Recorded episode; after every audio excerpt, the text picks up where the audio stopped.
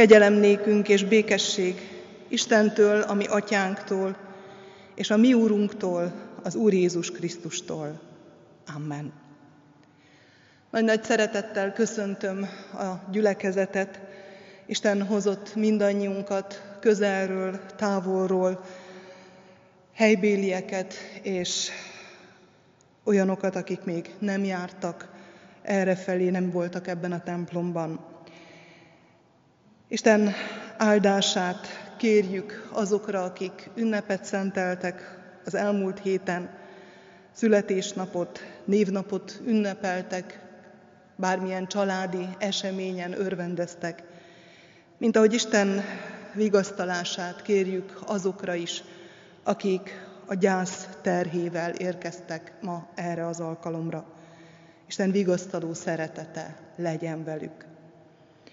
Isten tiszteletünk kezdetén énekeljük a 225. számú énekünknek az első versét.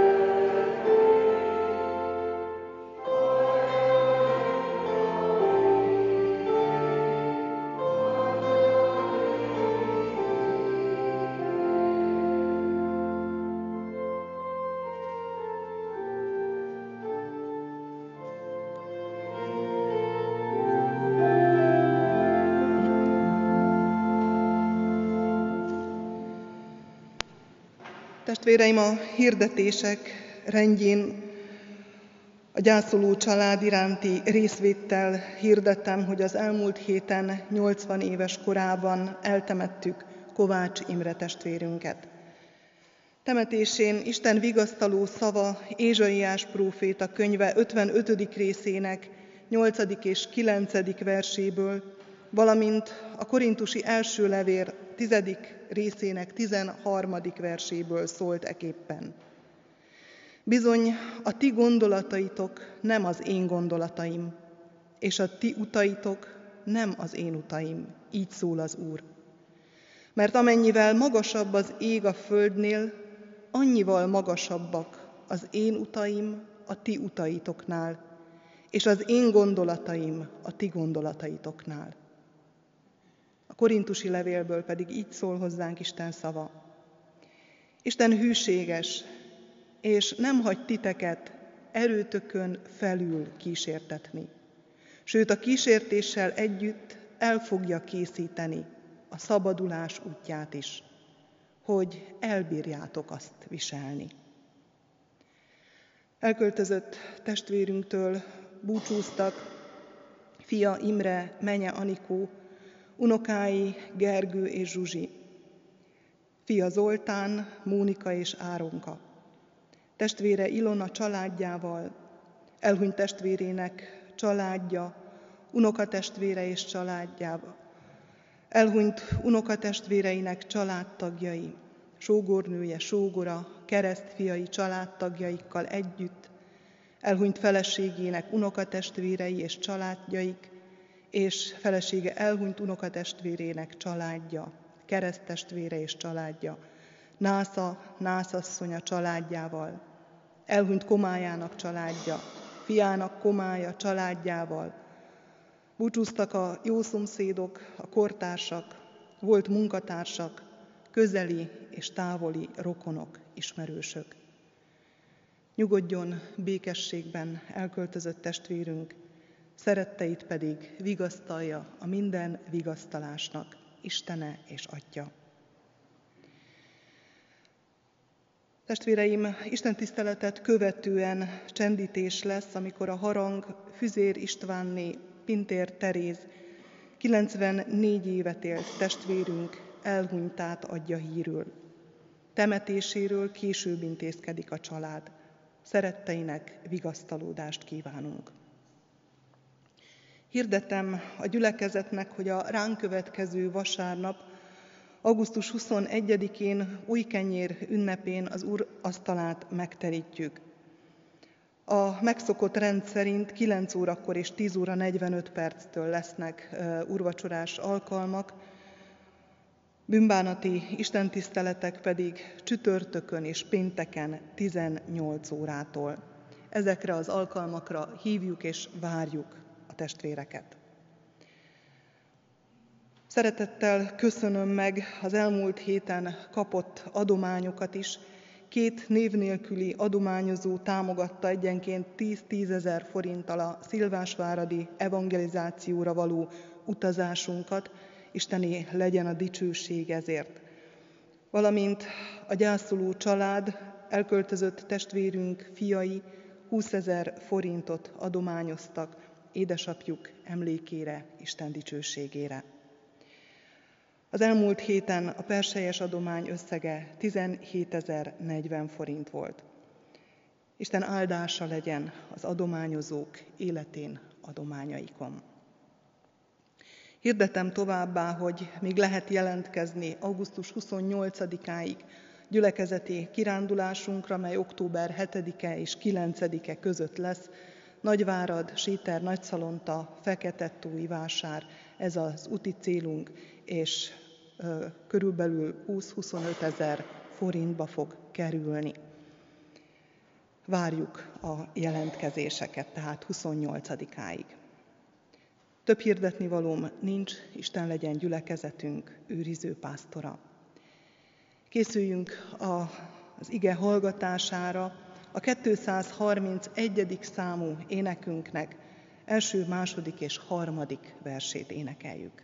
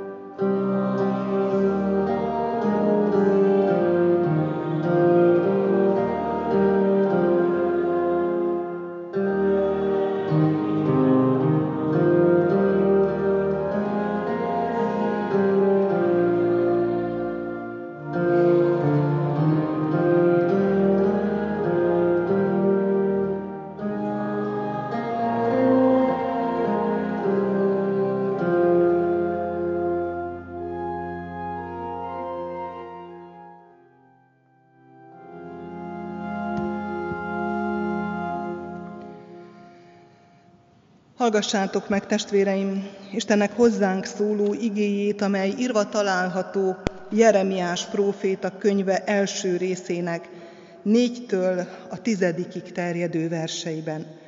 Hogy Istennek igéje miképpen szól hozzánk Jeremiás könyve első részéből, hallgassuk azt meg alázatos lélekkel helyünkről felállva.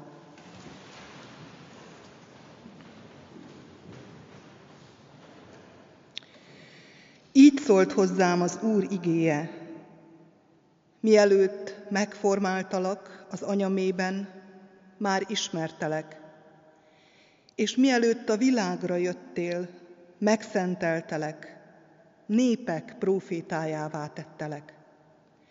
De én azt válaszoltam, ó Uram, Uram, hiszen nem értek a beszédhez, mert fiatal vagyok. Az Úr azonban ezt mondta nekem. Nem mondd, hogy fiatal vagy, hanem menj, ahova küldelek, és hirdesd, amit parancsolok. Ne félj tőlük, mert én veled leszek, és megmentelek, így szól az Úr. Azután kinyújtotta kezét az Úr, megérintette a számat, és ezt mondta nekem az Úr. Én most a szádba adom igémet. Lásd, én a mai napon népek és országok fölé rendellek, hogy gyomlálj és írts, pusztíts és rombolj, építs és plántálj. Istennek beszéde lakozzék közöttünk gazdagon, hogy mi sok és áldott gyümölcsöt teremjünk az ő dicsőségére. Gyertek ezért, imádkozzunk.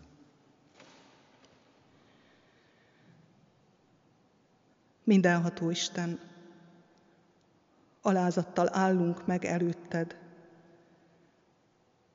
megköszönve az életünket, hogy napokat toldasz a napjainkhoz.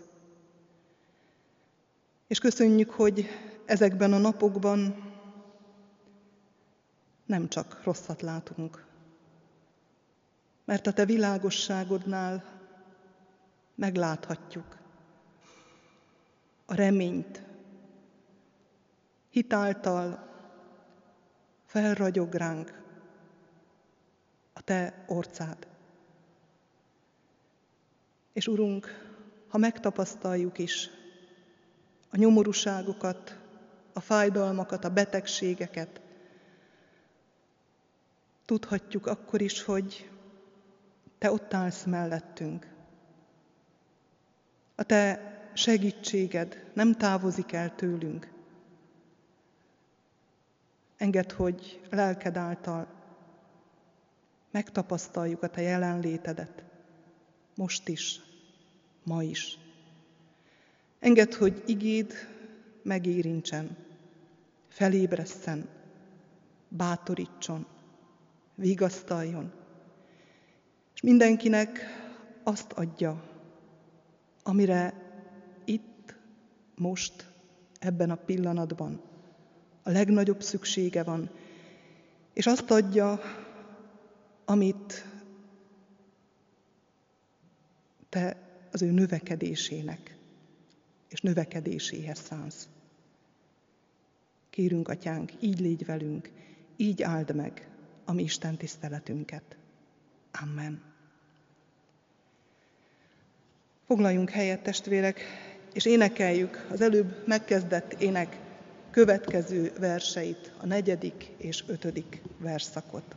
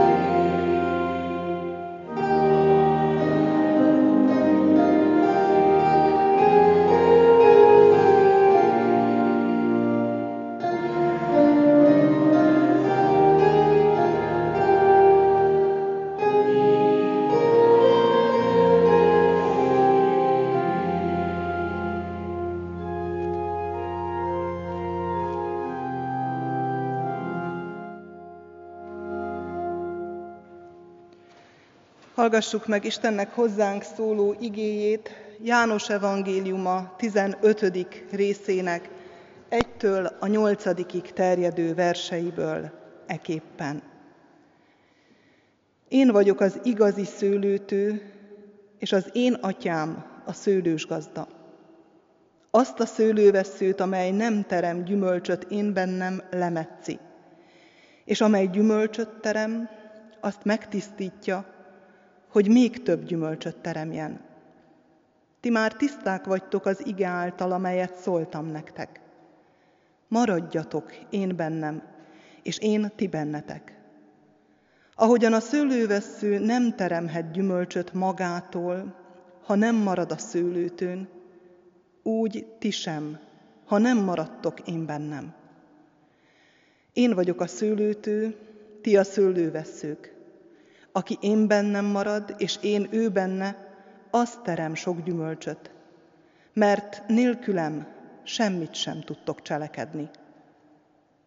Ha valaki nem marad én bennem, kivetik, mint a lemetszett szőlőveszőt, és megszárad, összegyűjtik valamennyit, tűzre vetik és elégetik. Ha megmaradtok én bennem, és beszédeim megmaradnak ti bennetek, akkor bármit akartok, kérjétek, és megadatik nektek. Az lesz az én atyám dicsősége, hogy sok gyümölcsöt teremtek, és akkor a tanítványaim lesztek. Amen.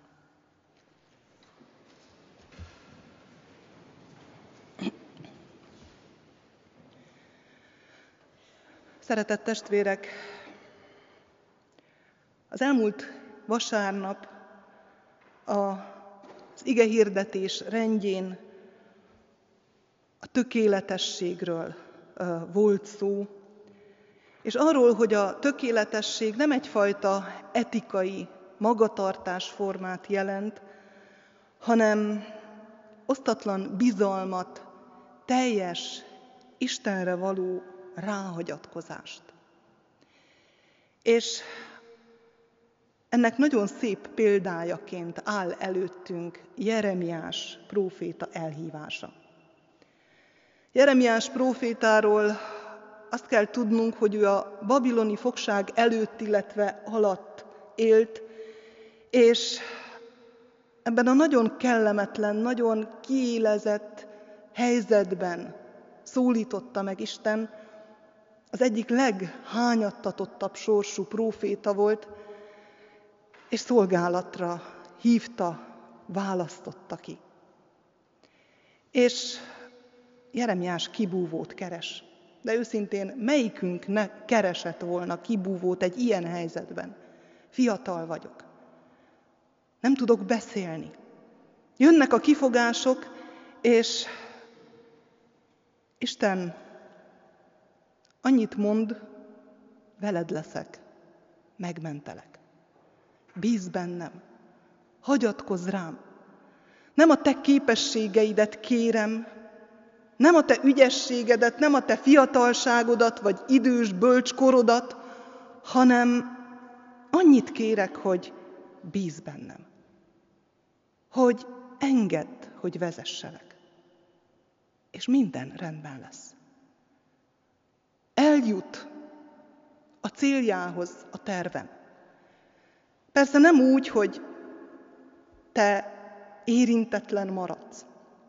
Jeremiásról nagyon jól tudjuk, hogy volt, amikor kútba vetették, volt, amikor szinte halálra akarták adni.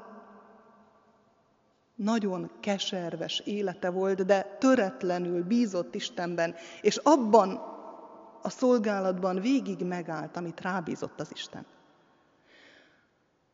A teljes ráhagyatkozás egy másik csodálatos újszövetségi képe pedig az igazi szőlőtő példája, amit felolvastam. A tökéletesség, a tisztaság útja, módja áll előttünk. Azt hiszem nem túlzok, ha azt mondom, hogy heroikus küzdelmet folytatunk mindannyian, hogy a helyünket megtaláljuk ebben a világban, hogy békességünk legyen, hogy boldogok lehessünk. Lelkészként nagyon sok személyes beszélgetésben találkozom rengeteg fájdalommal, meggyötörtséggel, azzal, hogy mennyi hiánya van az embereknek. Sokan szenvednek évtizedes sebek miatt, úgy, hogy be sem tudják azokat azonosítani. És közben pokol az életük. És pokollá teszik a körülöttük lévő emberek életét is. Van, aki eljut egészen odáig, hogy elmegy és keres egy szakembert, pszichológushoz megy. És nagyon jó, mert aki elindul, az már látja, hogy segítségre van szükségem, látja és tudja, hogy egyedül nem tudok ezzel megbírkózni. És nagyon sok esetben nagyon nagy segítséget is kaphat, hiszen az emberi lelket a megismerhetőség határáig megismerték a pszichológusok, a szakemberek, és tudnak segítséget nyújtani. De úgy hiszem, ez még kevés. Mert hitem szerint nem elég itt megállni. Mert mi nem csak, főleg Istenben bízó keresztény emberekként nem csak az emberi megismerhetőség határáig kell elmenjünk, hanem igenis túl azon. Isten kell megszólítsa bennünk azt a lelket, amelyet ő ajándékozott, amelyet ő általa kaptunk, mert az a lélek képes a leginkább gyógyítani az embert. És az a lélek képes újra szerves egységbe lépni azzal az Istennel, akitől származik.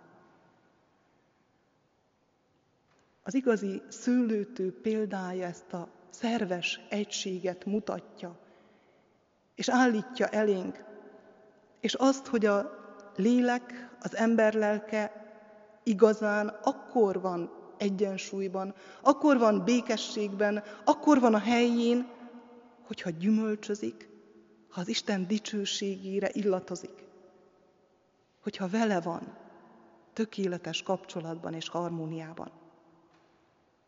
A példázat elején Jézus tisztázza, hogy mi mit jelent ebben a példában.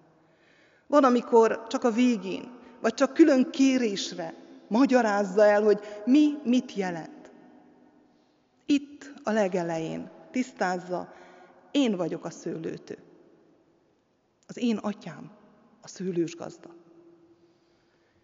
És mi vagyunk a szőlővesszők. Kétféle szőlőveszőt ismertet, az egyik terméketlen, a másik termő. És ha belegondolunk, nagyon könnyen jön a magyarázat a felületes olvasó részéről, hogy hát van a világ, és vannak a keresztjének. Nem erről van szó. Az a szőlővesző, és arról a szőlőveszőről van szó, amelyik már a szőlőtőkén van, amelyik a szőlős gazda keze alatt van. A keresztjénekről, az egyház tagjairól beszél, rólunk. Nem a világról. Nem arról, aki nem tudja, hogy van Isten, vagy ha tudja, nem érdekli. Azokról van szó, akiket érdekel. Rólad és róla. Mi vagyunk a szőlőveszők. És bizony, mi vagyunk azok, akik lehetünk termők és terméketlenek. Arra int, hogy maradjunk a magunk házatáján. Hogy ne kifele mutogassunk, hogy ne kint keressük a példázatban szereplőket, hanem foglalkozzunk saját magunkkal.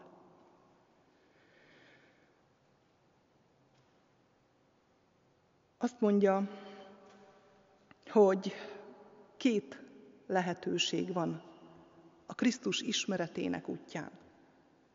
Az egyik az, amikor valaki ismeri az Urat, de nem látszik rajta. Nem terem gyümölcsöt. A másik pedig az, amikor gyümölcsöt terem. Aki nem terem gyümölcsöt, annak a sorsa a példa szerint az, hogy lemetszik a tőkéről, hogy eltávolítják. Nálam jobban tudják, különösen a szőlős gazdák, de szerintem mindenki, hogy az olyan vessző, amelyik terméketlen, az megterheli a tőkét. Az nincs hasznára annak a közösségnek. És valami ilyesmiről van szó. Aki nem terem gyümölcsöt, azt lemetszik, eltávolítják, összeszedik, az elszárad. Mert abban a pillanatban, ahogyan megszakad a kapcsolat, és nincs utánpótlás, tápanyagfelvétel, teljes mértékben életképtelenné válik. És nem jó semmire, csak arra, hogy tűzre vessék. Úgy belegondoltam abba, hogy hány meg hány hívő ember, nagyon sokszor egyházi ember, mutat terméketlen életet, és tulajdonképpen kompromitálja a közösséget. Régen volt olyan szabály, hogy eltiltották, akár az urvacsorai jegyek vételétől. Egészen addig, ameddig meg nem bánta. Egészen addig, ameddig nyilvánosan bocsánatot nem kért. Mert volt egy határ. Volt valami, egy határ, amit már nem vállalt föl a közösség. Ma ilyet nem lehet tenni. Pedig kompromitálja a közösséget sokszor az ilyen hívő. És van, amikor találkozom egyházon kívüli emberekkel, és ilyen példákat hoznak. Azért nem megyek oda, mert. Ha valaki, aki az egyházon belül van, ilyen és olyan, akkor mi a különbség? Miben vagytok másak? És felemlegetnek nagyon-nagyon sok bűnt, nyilvánvaló bűnt. Kompromitálják a közösséget. Azok a szőlővesszők, amelyek nem teremnek gyümölcsöt. Aki gyümölcsöt terem, annak egészen más a sorsa. Az a sorsa, hogy megtisztítsák, hogy még több gyümölcsöt teremjen. Az a sorsa, hogy tulajdonképpen tökéletesítsék, hogy még inkább áldásává legyen a közösségnek. Aki szeretne istenfélő és gyümölcstermő életet élni, az ezt az utat, ezt a módot követi és fogadja el Istentől. A megtisztítás útját. Nagy kérdés, és talán jó, ha föltesszük magunknak, mielőtt tovább megyünk, hogy akarok én valóban gyümölcstermő életet élni? Akarom-e én azt, hogy az Isten tisztogasson? Mert ha nem akarom, akkor kár minden szóért. Ha viszont szeretnék Istenhez méltó életet élni, ha szeretnék gyümölcsöt teremni a magam, szeretteim, környezetem számára, akkor oda kell figyelnem arra, amit Isten közölni akar velem. Milyen úton közöl, milyen úton, módon tisztogat, tökéletesít az Isten. Azt mondja itt Jézus, hogy ti már tiszták vagytok, mondja a tanítványoknak, az ige által, amelyet szóltam nektek. Tehát az ige által tisztít, formál és tökéletesít minket. De hogyan teszi? Isten szava, igéje, igazsága, Krisztusa által. Jeremiás elhívásánál látjuk nagyon szépen, azt mondja, én most a szádba adom igémet, lásd én a mai napon népek és országok fölé rendellek téged, és most jön az, amit majd az igével tennie kell, hogy gyomlálj és írts, pusztíts és rombolj, építs és plántálj. Ez az ige, amivel mi találkozunk. Hogyan? Akkor, amikor kinyitjuk a Bibliát. Vagy akkor, amikor imádságban a Szent Háromság Isten segítségül hívjuk, vagy közösségben vagyunk vele és egymással, vagy hallgatjuk az ő igéjét. A prédikációban. Olyan ez, mint a szőlővesztőnek a gondozás, az ige hallgatás. Azért van, hogy gyümölcsöt teremjünk, hogy gyümölcstermő életet élhessünk.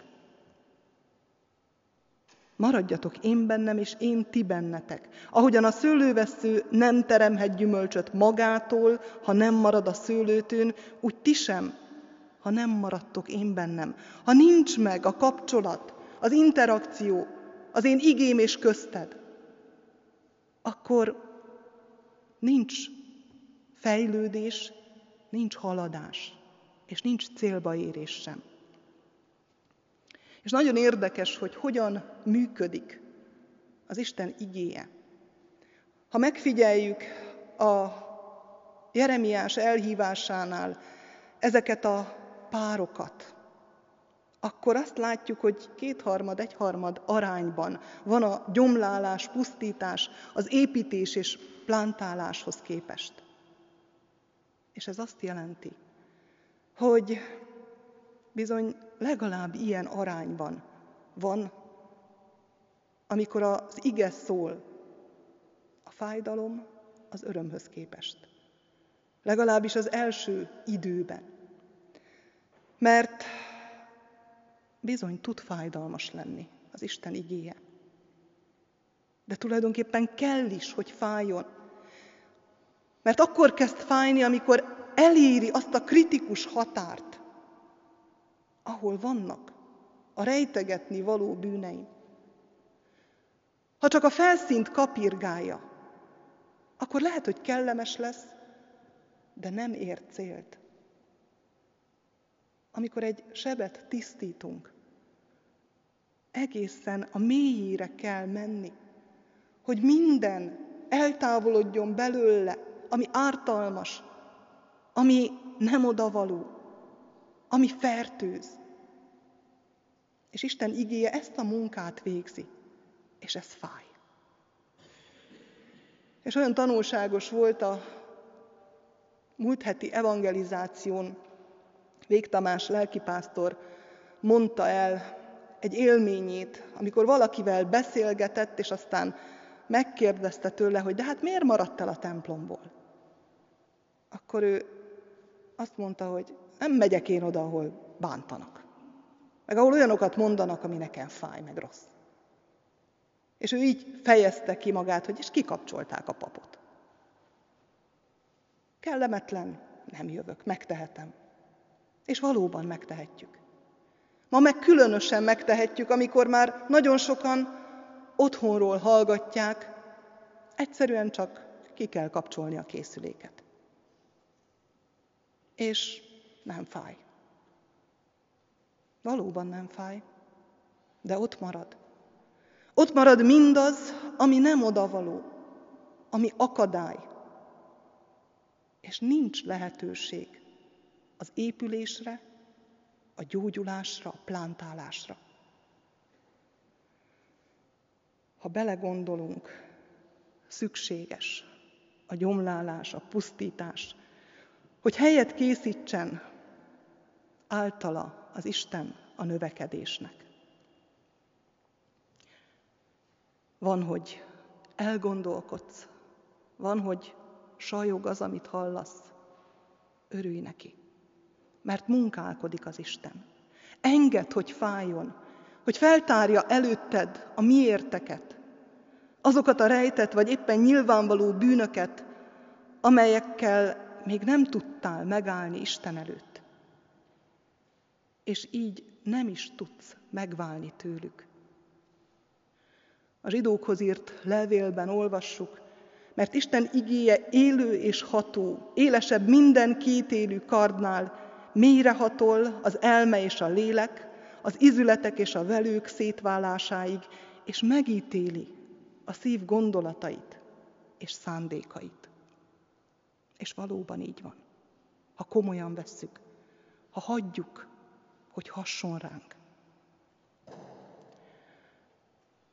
Azt hiszem, hogy az egyik legnagyobb gyümölcs, legfontosabb gyümölcse a vele való közösségnek az, amit említ is az ige, hogy kéréseink meghallgattatnak. Bármit kértek, azt az Isten meghallgatja. Ha megmaradtok én bennem, és beszédeim megmaradnak ti bennetek, akkor bármit akartok, kérjétek, és megadatik nektek. Az lesz az én atyám dicsősége, hogy sok gyümölcsöt teremtek, és akkor a tanítványaim lesztek. Bármit akartok, kérjétek, és megadatik. Az, hogyha valaki a szőlőtőbe, Krisztusba oltva éli az életét, közösségben van vele és az atyával, az azt is jelenti, hogy nem fog visszaélni a kérések szintjén ezzel a helyjel és helyzettel. Nem fog olyan dolgot kérni, ami másnak a kárára lesz. Nem átkot fog kérni, hanem áldást. Végezetül szeretnék elmondani nektek valamit a meghallgatott imádságról.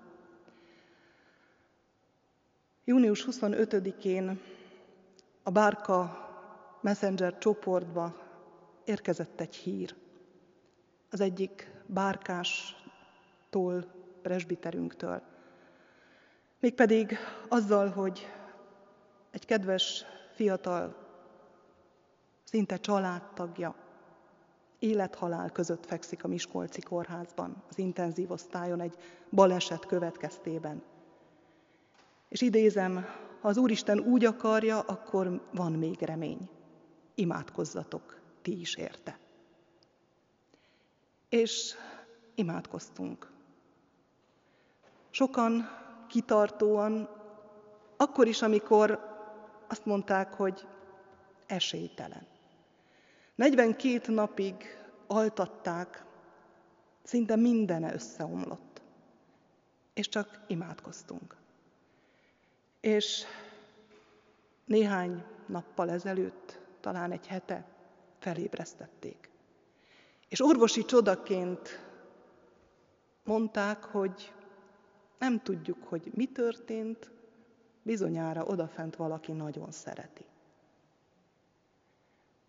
A mai urasztalai virágcsokor hálaadás az ő felépüléséért. És tudjuk jól, kórházban van még mindig, hogy hosszú lesz az útja. Bizonyára nagyon hosszú, és lehet, hogy a sebek meggyógyulnak, és a lelki sebek még mindig ott lesznek. De megtapasztalhattuk az imádság erejét. Megtapasztalhattuk az Istennel való közösségben lét hatalmát. És nem ez az első eset. Tapasztaltam már hasonlót. Egy hónap után az orvos széttárta a kezét, és azt mondta, nem tudom, mi történt. Nagyon szeretik. Adja a kegyelem Istene, hogy legyünk Krisztusba oltott szőlőveszőkként, gyümölcstermő életűek. Hordozzuk imádságban egymást, a bajba jutottakat, az ismerősöket és az ismeretleneket, és mutassuk meg, hogy Krisztus szeretete és hatalma erősebb mindennél és mindenkinél. Amen.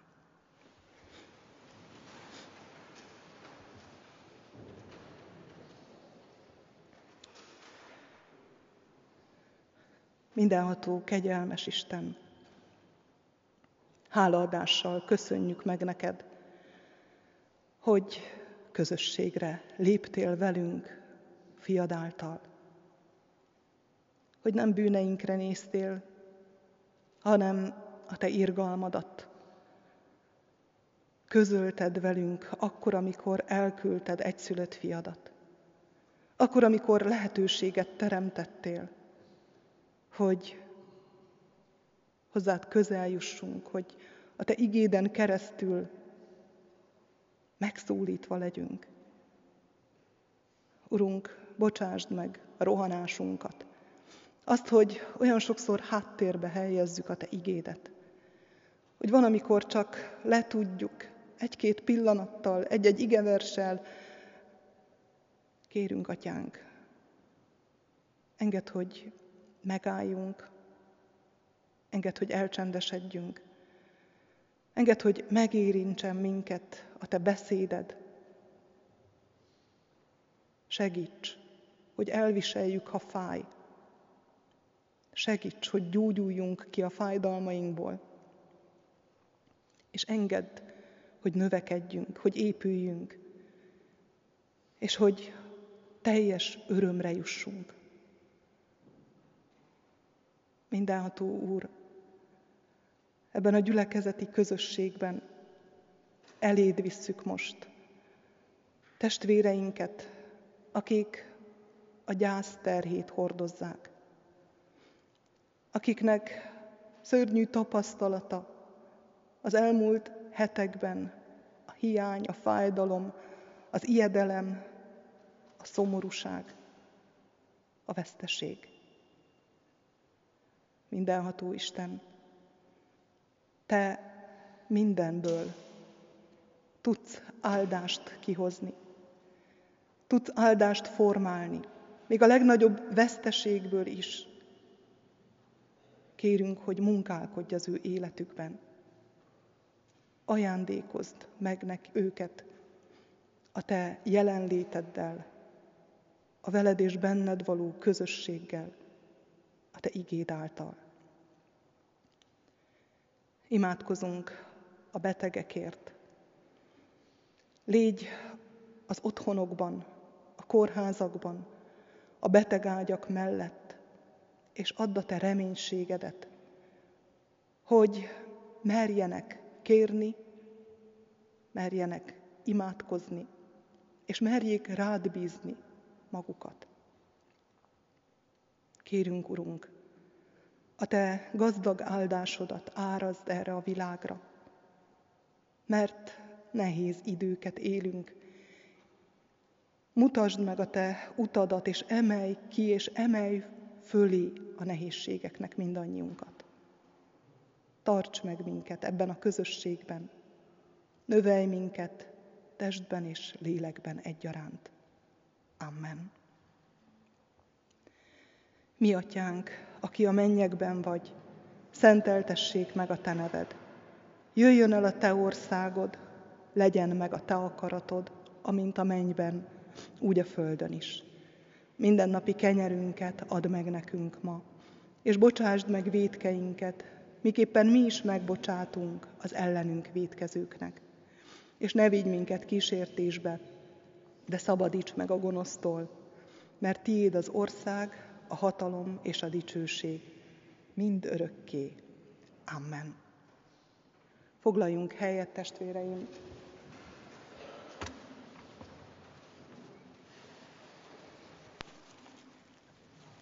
Záró énekképpen az áldásra várva egy olyan éneket fogunk énekelni, ami nincs az énekes könyvünkben, még az újba sem.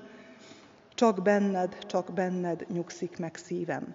És itt szeretném megragadni a lehetőséget és megköszönni Gabruca Nagy Pálnak és Gabruca Nagy Lászlónak, hogy közösen vezetik az éneklésünket orgonával és gitárral, hogy még követhetőbb legyen, és még jobban szárnyaljon az ének az Isten dicsőségére.